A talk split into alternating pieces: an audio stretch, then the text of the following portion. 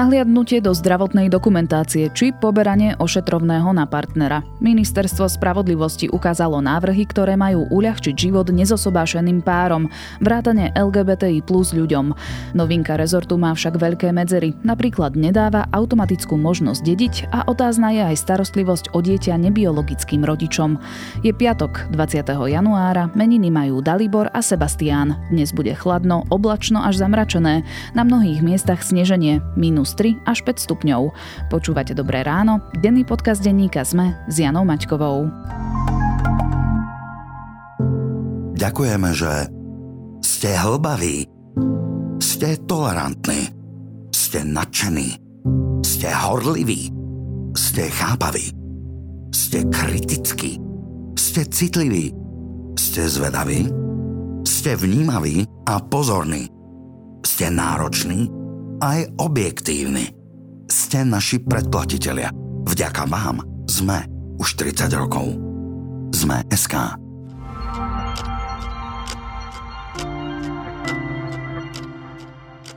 A teraz už krátky prehľad správ. Za Hegerom stojí veľa ľudí volano a chce s nami spolupracovať veľa silných mien z politiky aj mimo nej, hovorí minister obrany Jaroslav Naď v relácii denníka SME Rozhovory ZKH. Naď tvrdí, že ak nevznikne nový subjekt, ktorému bude môcť dôverovať, v politike skončí. Podmienkou Oľano pre podporu predčasných volieb v septembri bude prijatie ústavného zákona o volebnom systéme. Informoval Denník N a následne to potvrdil aj Igor Matovič. Tvrdí, že má z prostredia opozičných strán informáciu, že sa po voľbách pokúsia zmeniť volebný systém, ak sa dostanú k moci. To im chce prekaziť. Novozelandská premiérka Jacinda Ardernová prekvapivo oznámila, že odstupuje zo svojho úradu. Na vykonávanie tejto práce už podľa nej nemá dostatočnú kapacitu, aby ju robila dobre. Vo funkcii predsedníčky vlády by mala skončiť najneskôr 7. februára. O znovuzvolenie sa už uchádzať nebude.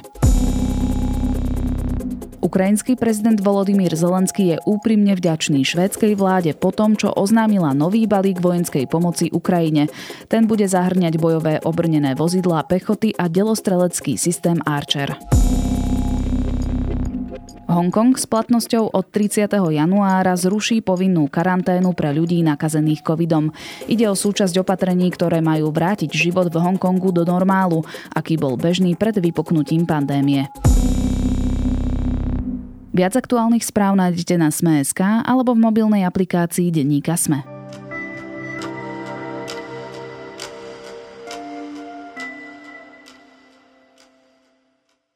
Po vraždách na Zámockej ulici narástol tlak po zrovnoprávnení zväzkov LGBTI plus ľudí. Minister spravodlivosti Viliam Karas preto začal pripravovať návrh, ktorý nezosobášeným párom zjednoduší život. Výsledok predstavil včera, no nestretol sa s pochopením queer komunity. Návrhy pokladajú za nedostatočné a ponižujúce. Aké životné situácie návrhy riešia? Bude mať pre ne Viliam Karas dostatočnú politickú podporu a v čom sa nepozdávajú organizáciám venujúcim sa LGBTI plus ľuďom? Budem sa pýtať Petra Kováča, redaktora domácej redakcie denníka SME. Ako všetci viete, bol som poverený predsedom vlády Slovenskej republiky Eduardom Hegerom spracovať legislatívne opatrenia a návrhy v súvislosti aj s útokom na Zámockej ulici a vôbec všeobecne s posunutím aj právnej úpravy týkajúcej sa LGBTI komunity. A tak ako som aj opakovane informoval, aj dnes to zopakujem, v rámci mandátu, ktorý som dostal, dnes veľmi rád a s potešením predkladám návrh, ktorý možno je len malým krokom, ale veľkým krokom pre celú spoločnosť v riešení viacerých životných situácií občanov tejto krajiny. Peťo, budú sa mať nezosobášené páry vrátane LGBTI ľudí na Slovensku lepšie?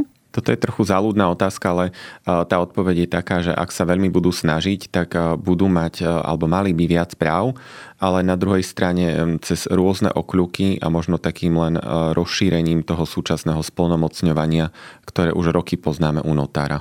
Ako keby splnomocňovania na nové situácie, ktoré doteraz neboli známe, ale možno tá základná požiadavka, ktorá bola na to, aby tento štát uznal, že sú párom, tak tá splnená nebude.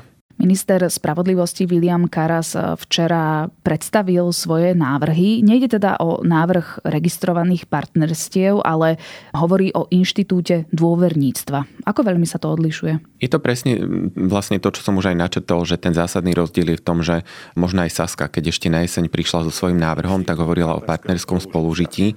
Nie je to plnohodnotné životné partnerstvo, nie je to už vôbec manželstvo párov rovnakého pohlavia. Je to iba úprava niektorých majetkových práv a niektorých životných situácií. A teda ten rozdiel je taký, že ten návrh Sasky hovoril o tom, že teda vieme, že tu máme nejaké páry, ktoré nie sú zosobášené, kľudne môžu byť aj rovnakého pohlavia, nemusia, a priznávame im tieto práva. Na rozdiel od toho ten súčasný ministerský návrh ráta s tým, že tí ľudia spolu vôbec nemusia nič mať, nič partnerské, nejako spolu súvisieť. Padol na tlačovkách dokonca taký príklad, že môžu to byť babičky z rozličných poschodí, ale navzájom si dôverujú a teda splnomocňujú sa na jednotlivé životné situácie. Môže to byť jedna konkrétna situácia, môže to byť celý rad rôznych životných okolností a situácií. Poďme sa pozrieť teda na tie konkrétnosti. Čo presne ministerstvo spravodlivosti navrhuje? Ono konkrétne rieši dva návrhy zákonov, ktoré by sa vlastne prejavili možno na prvé počutie v tom, o čom hovorila aj Saska, alebo teda liberálnejší politici pri partnerskom spolužití, ale inou formou. To znamená, že dvojica akákoľvek by prišla k notárovi a spísala by tzv. Fiduciárne vyhlásenie. To znamená, že z týchto dvoch ľudí by sa stali dôverníci. Mohlo by to byť vzájomné, ale napríklad aj jednostranné. To znamená, že ja ako občan by som splnomocnil druhého človeka, môjho dôverníka, ktorý by mal zaškrtnuté právomoci, ktoré by som si ja vybral. Mohla by to byť minimálne jedna, mohli by byť aj všetky možné zo zákona. Dobre, a čo teda v praxi znamená, ak by som bola niekomu dôverníkom? Aké mám práva? Začína to pri tom, že možno tak najviac spomínaná zdravotná dokumentácia. Ak by si bola moja dôverníčka, ja by som to teda zaškrtol u notára, podpísali by sme to, v nemocnici by si následne overili, či naozaj si moja dôverníčka cez register, ktorý by vznikol cez notárskú komoru, bol by verejne prístupný a zároveň by sa už technicky doriešilo, že či by na to bola nejaká vizitka alebo nejaký certifikát a tak ďalej. No a v podstate na základe tohto plnomocenstva by si sa mohla zoznamovať alebo oboznamovať s mojím zdravotným stavom, a toto je teda len jedna z tých rôznych situácií. Zároveň by bolo možné spravovať dedičstvo, k tomu sa zrejme ešte dostaneme bližšie, pretože to nie je samotné dedenie, ale napríklad aj rôzne plnomocenstvo. Keď to dám na príklade detí, tak povedzme v prípade smrti jedného z partnerov by sa učilo, že poručníkom dieťaťa, ktoré napríklad možno aj daný pár vychovával spoločne, by mal byť na základe toho dôverníctva ten druhý z dvojice. No, na druhej strane v tomto prípade sa by sa nič nemenilo v tom zmysle, že vždy aj dnes rozhodujú súdy, to znamená, že ak by sa sudca rozhodol nerešpektovať toto v úvodzovkách želanie toho zosnulého, vôbec by na to nemusel prihliadať. Čiže ak by sa náhodou ozvali starí rodičia toho dieťaťa, rodičia toho zosnulého biologického rodiča, je pravdepodobné, že aj ak je ten druhý partner dôverníkom, tak by stratil to dieťa? V podstate sa to nedá predikovať, pretože aj dnes je to tak, že vždy rozhodujú súdy, nie je to automatické. Na druhej strane vieme, že možno v takomto v úvodzovkách klasickom zväzku je teda zrejme samozrejme, že ak teda nemôže matka, tak nastupuje otec, ak tam nie je nejaká výnimočná životná okolnosť alebo sa nestará o dané dieťa. Rovnako by to bolo aj v tomto prípade, možno že ešte viac by záležalo od osoby daného sudcu. V podstate aj minister spravodlivosti Viliam Karas naznačil, že už dnes niektoré súdy takúto spoločnosť výchovu možno aj pri pároch rovnakého pohlavia rešpektujú, a teda naozaj ak jeden z partnerov zomrie, tak teda necháva sa dieťa v rukách rodiča toho, ktorý ho vychovával už dovtedy. Na druhej strane, ako som spomínal, aj takéto dôverníctvo by bolo len v podstate želaním. Ale bude to nejaký pár, pri ktorom je zrejme, že žijú spolu dlhé obdobie. Preto hovorím, že ja si myslím, že toto len uľahčí rozhodovanie sudcom, ktorí už aj dnes takto rozhodujú. Lebo ja som sa komunikoval aj s sudcami, ktorí sa venujú rodinnej právnej agende, už dnes nemajú problém takto rozhodovať. Problém je skôr otázka dokazovania, aj to vyšlo z tých diskusí, ktoré som ja mal s zástupcami komunity, takže preto je aj tento návrh tak, ako je textovaný tak, ako je, a ja myslím, že je dobre napísaný. A ešte sa vrátim k tomu dedičstvu. Hovoril si, že tento dôverník by bol len správcom dedičstva, a teda automaticky by nebol dedičom. Čo to znamená? Správca dedičstva existuje už dnes. Je to taký inštitút, keď po smrti človeka nastáva také hluché obdobie, kým sa vlastne naplní to samotné dedičské konanie, kým sa realizuje, a je to, ak to poviem na príklade, povedzme, nehnuteľnosti, či už domu, bytu a tak ďalej. Niekto musí ten byt alebo nehnuteľnosť naďalej platiť, starať sa o ňu a tak ďalej. No a vlastne toto je presne úlohou v súčasnosti. Je to často napríklad aj notár, keď nejakým spôsobom obhospodáruje to dedičstvo, spravuje ho, no a vlastne presne toto je taký ten v zásade veľmi málo a nepodstatný inštitút, ktorý by bol možný pre toho dôverníka. No a samotné dedenie by sa riešilo ešte tým druhým z dvojice zákonov, ako som už načetol. Ako by sa teda riešilo to samotné dedenie? Toto je opäť taká komplikácia, možno veľmi komplikovaná a nie celkom štandardná, ktorá je možno obchádzaním toho, ako to funguje dnes. Bolo by totiž nutné ponovom založiť nejaké nadačné fondy pre súkromné spoločnosti, kde vlastne by človek vložil tú časť majetku, ktorú by teda chcel zahrnúť do dedičstva. Mohli by to byť cenné obrazy, nejaké pôdy, nehnuteľnosti alebo rôzny iný nehnuteľný majetok. No a vlastne tam by vykázal opäť ako dôverníka tú určenú osobu. Na vlastne to dedičské konanie by mohlo prebehnúť práve cez tieto fondy nadačné, čo je naozaj taká obchádzka tradičného dedičského konania. Ale teda môžu vzniknúť situácie, že ten dlhoročný partner alebo partnerka by z dedičského konania nedostali nič? Samozrejme môžu, v podstate tak je to aj dnes, len vznikla by ako keby veľmi komplikovaná okľuka, ktorou by zároveň už mohli niečo získať, čo je v porovnaní s dneškom síce prínosom, ako sme už načetli. Na druhej strane naozaj museli by na to myslieť vopred, rátať s takou situáciou a celé si to obehať v úvodzovkách na úradoch. Ide o moderný nástroj, nie je to nič nové, vraciame sa len k právnej úprave, ktorá tu bola aj pred vojnou, pôvod mala ešte v uhorskom práve, išlo o tzv. Súkromné fundácie, ktoré bolo možné v zmysle uhorského práva zriaďovať. Čiže právna história na Slovensku tu je, neobjavujeme koleso, ideme len na novo sa vrátiť k tomuto nástroju, ktorý tu počas obdobia komunizmu nebol, a myslím si, dnes v súkromnoprávnych vzťahoch má svoje miesto a opodstatnenie. Aké sú teda na to odozvy? Rieši to konkrétne problémy nezosobašených párov, ktorým čelia v živote? Práve tie odozvy sú možno také kontroverzné alebo rôzne, pretože samozrejme, že aj mimovládne organizácie, ktoré sú zamerané na LGBTI plus ľudí, hovoria, že je tam istý prínos. Na druhej strane to, čo sme aj načetli, je to veľmi komplikované, nenapĺňa to tie základné požiadavky, a to je uznanie samotného partnerstva a toho naozaj, ako progresívne Slovensko to pomenovalo, že ten štát naďalej nebude rozoznávať, či niekto niekoho ľúbi a je s ním vo vzťahu, ale bude sa správať rovnako k cudzým ľuďom, ktorí si učia za dôverníka naozaj známeho, suseda a tak ďalej, a rovnako k párom rovnakého pohlavia. Čiže tie odozvy sú také, že áno, je tam niečo viac oproti súčasnosti. Na druhej strane základná požiadavka, možno aj iniciatívy Ide nám o život, ktorá vznikla po teroristickom útoku na Zámockej ulici, tak tá splnená nebola. A vlastne naďalej títo ľudia, aktivisti, tlačia na parlament, aby naplnili vlastne tú základnú požiadavku, ktorú vtedy prezentovali. Ja som informoval aj pri diskusiách aj so zástupcami tejto komunity, LGBTI komunity, že jednoducho mám mandát na riešenie životných situácií, nie na zákon o registrovaných partnerstvách. Ale veľa z týchto životných situácií rieši to registrované partnerstvo. Rovnako by to bolo treba riešiť opätovne legislatívne, aký by bol prijatý. To nie je nikde náš právny poriadok pojem registrované partnerstvo nepozná. Spomínal si parlament, ten bude práve kľúčový, či vôbec tieto návrhy Ministerstva spravodlivosti prejdú. Viliam Karas bude potrebovať nadpolovičnú väčšinu prítomných poslancov v parlamente, aby tieto návrhy prešli. Má vôbec politickú podporu? Lebo ak sa pozrieme na rôznych predstaviteľov vlády, napríklad Igora Matoviča, ktorý je teda líder najsilnejšej strany, ktorá vzýšla z volieb, tak vidíme jeho neustále útoky na LGBTI plus ľudí. Čiže má aj jeho podporu?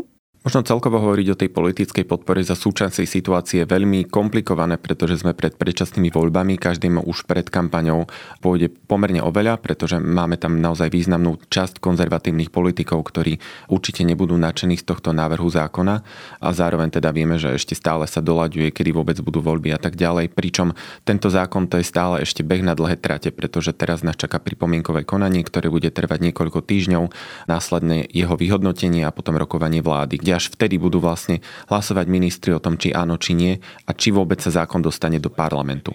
Ak sa tam už dostane, zatiaľ vieme z tých reakcií, že teda Igor Matovič je spokojný. Ten návrh, ktorý predložil pán Karas. Ja som si včera, keď som sa dozvedel od vás, od niekoho z novinárov, že dnes sa má predstavovať tento návrh, tak som si zavolal pána Karasa.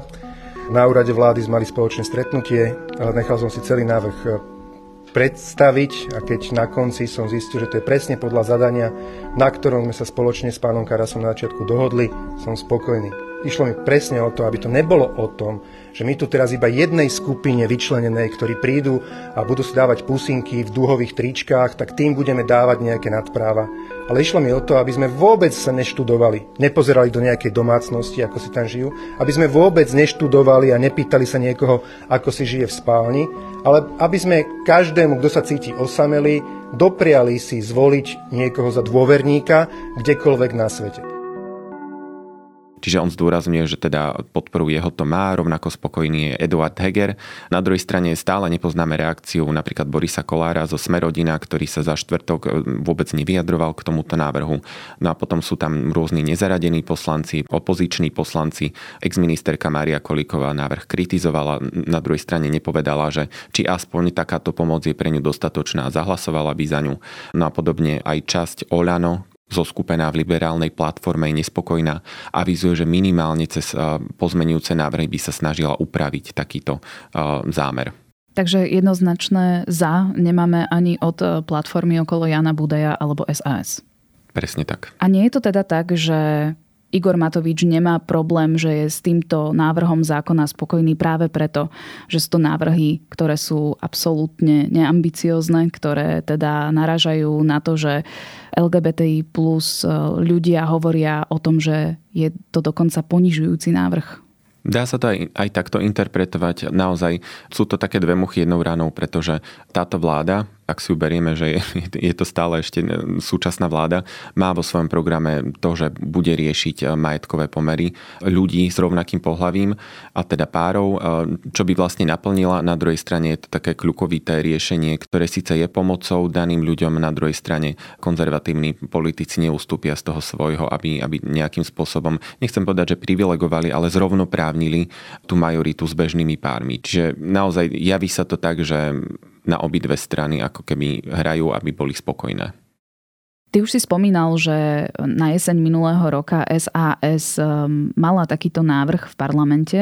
Tam išlo o partnerské spolužitie, takže tiež nie registrované partnerstvá. O čom bol tento zákon? To bola vlastne naozaj tá kompromisná verzia, ktorú liberálnejší poslanci prezentovali ako niečo, čo by mohlo byť priateľné aj pre tých konzervatívnejších. Zhodou okolností oni síce predkladali tento návrh ešte v lete, potom došlo k spomínanému teroristickému útoku a v podstate pár dní potom zrovna kvôli nejakým posunom v parlamente sa malo hlasovať o tomto návrhu. V tom čase boli pomerne veľké očakávania, že teda po tom zlome spoločnosti a po tých rôznych demonštráciách by teda mohlo prísť k tomu, že teda bola by nejaká širšia politická zhoda. To prekvapenie sa napokon nekonalo. Návrh podporilo 50 zo 133 prítomných poslancov. Ak si to zoberieme po tých stranách, tak z tej koalície to bol naozaj minimum ľudí, ktorí to podporili. Spomeniem napríklad Juraja Šeligu alebo Janu Žitňanskú, ktorí ako jedni z mála zahlasovali za. Nie je to premárnená príležitosť? Nebola tu dostatočná podpora pre LGBT plus ľudí, najmä po teroristickom útoku na Zámockej ulici, aby sme to využili už na reálne zrovnoprávnenie zväzkov queer ľudí?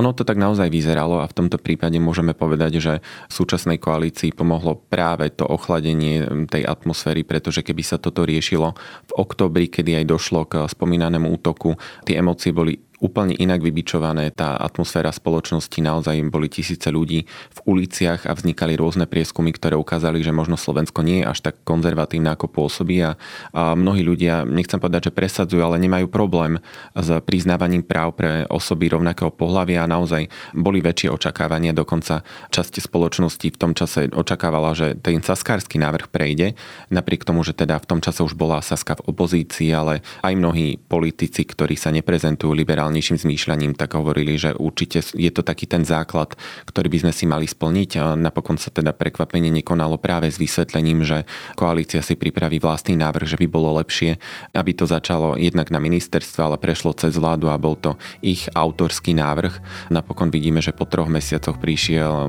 možno návrh, ktorý prekvapil v tom negatívnejšom slova zmysle. Toľko Petr Kováč, redaktor domácej redakcie Denníka SME.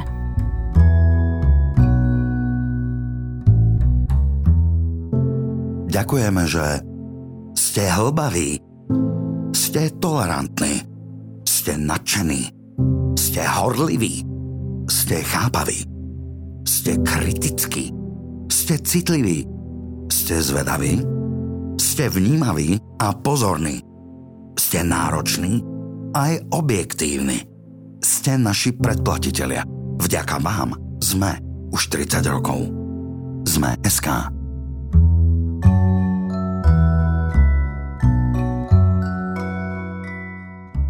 Aj vy máte roky rokúce na svojom watchliste zoznam filmových kultoviek, ktoré musíte zaručene vidieť, no nikdy ste sa k nim nedostali. Môj zoznam je nekonečne dlhý. No minule som si z neho odškrtla režisérsky debut Gaia Richieho Zbaľ prachy a vypadni.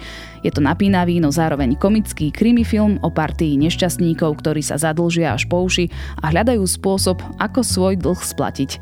Určite oceníte na víkendový večer. Film nájdete na HBO Max. Na dnes je to všetko. Počúvali ste Dobré ráno, denný podcast denníka SME s Janou Maťkovou. A okrem mňa podcast každý týždeň pripravujú aj Zuzana Kováčič Hanzelová, Tomáš Prokopčák, Marek Franko, Viktor Hlavatovič, Adam Blaško a Kristína Janščová. Nezabudnite, že dnes si môžete vypočuť aj nový piatoček a TECH FM, v sobotu Klik a v nedeľu Dejiny. Pekný víkend a počujeme sa opäť v pondelok.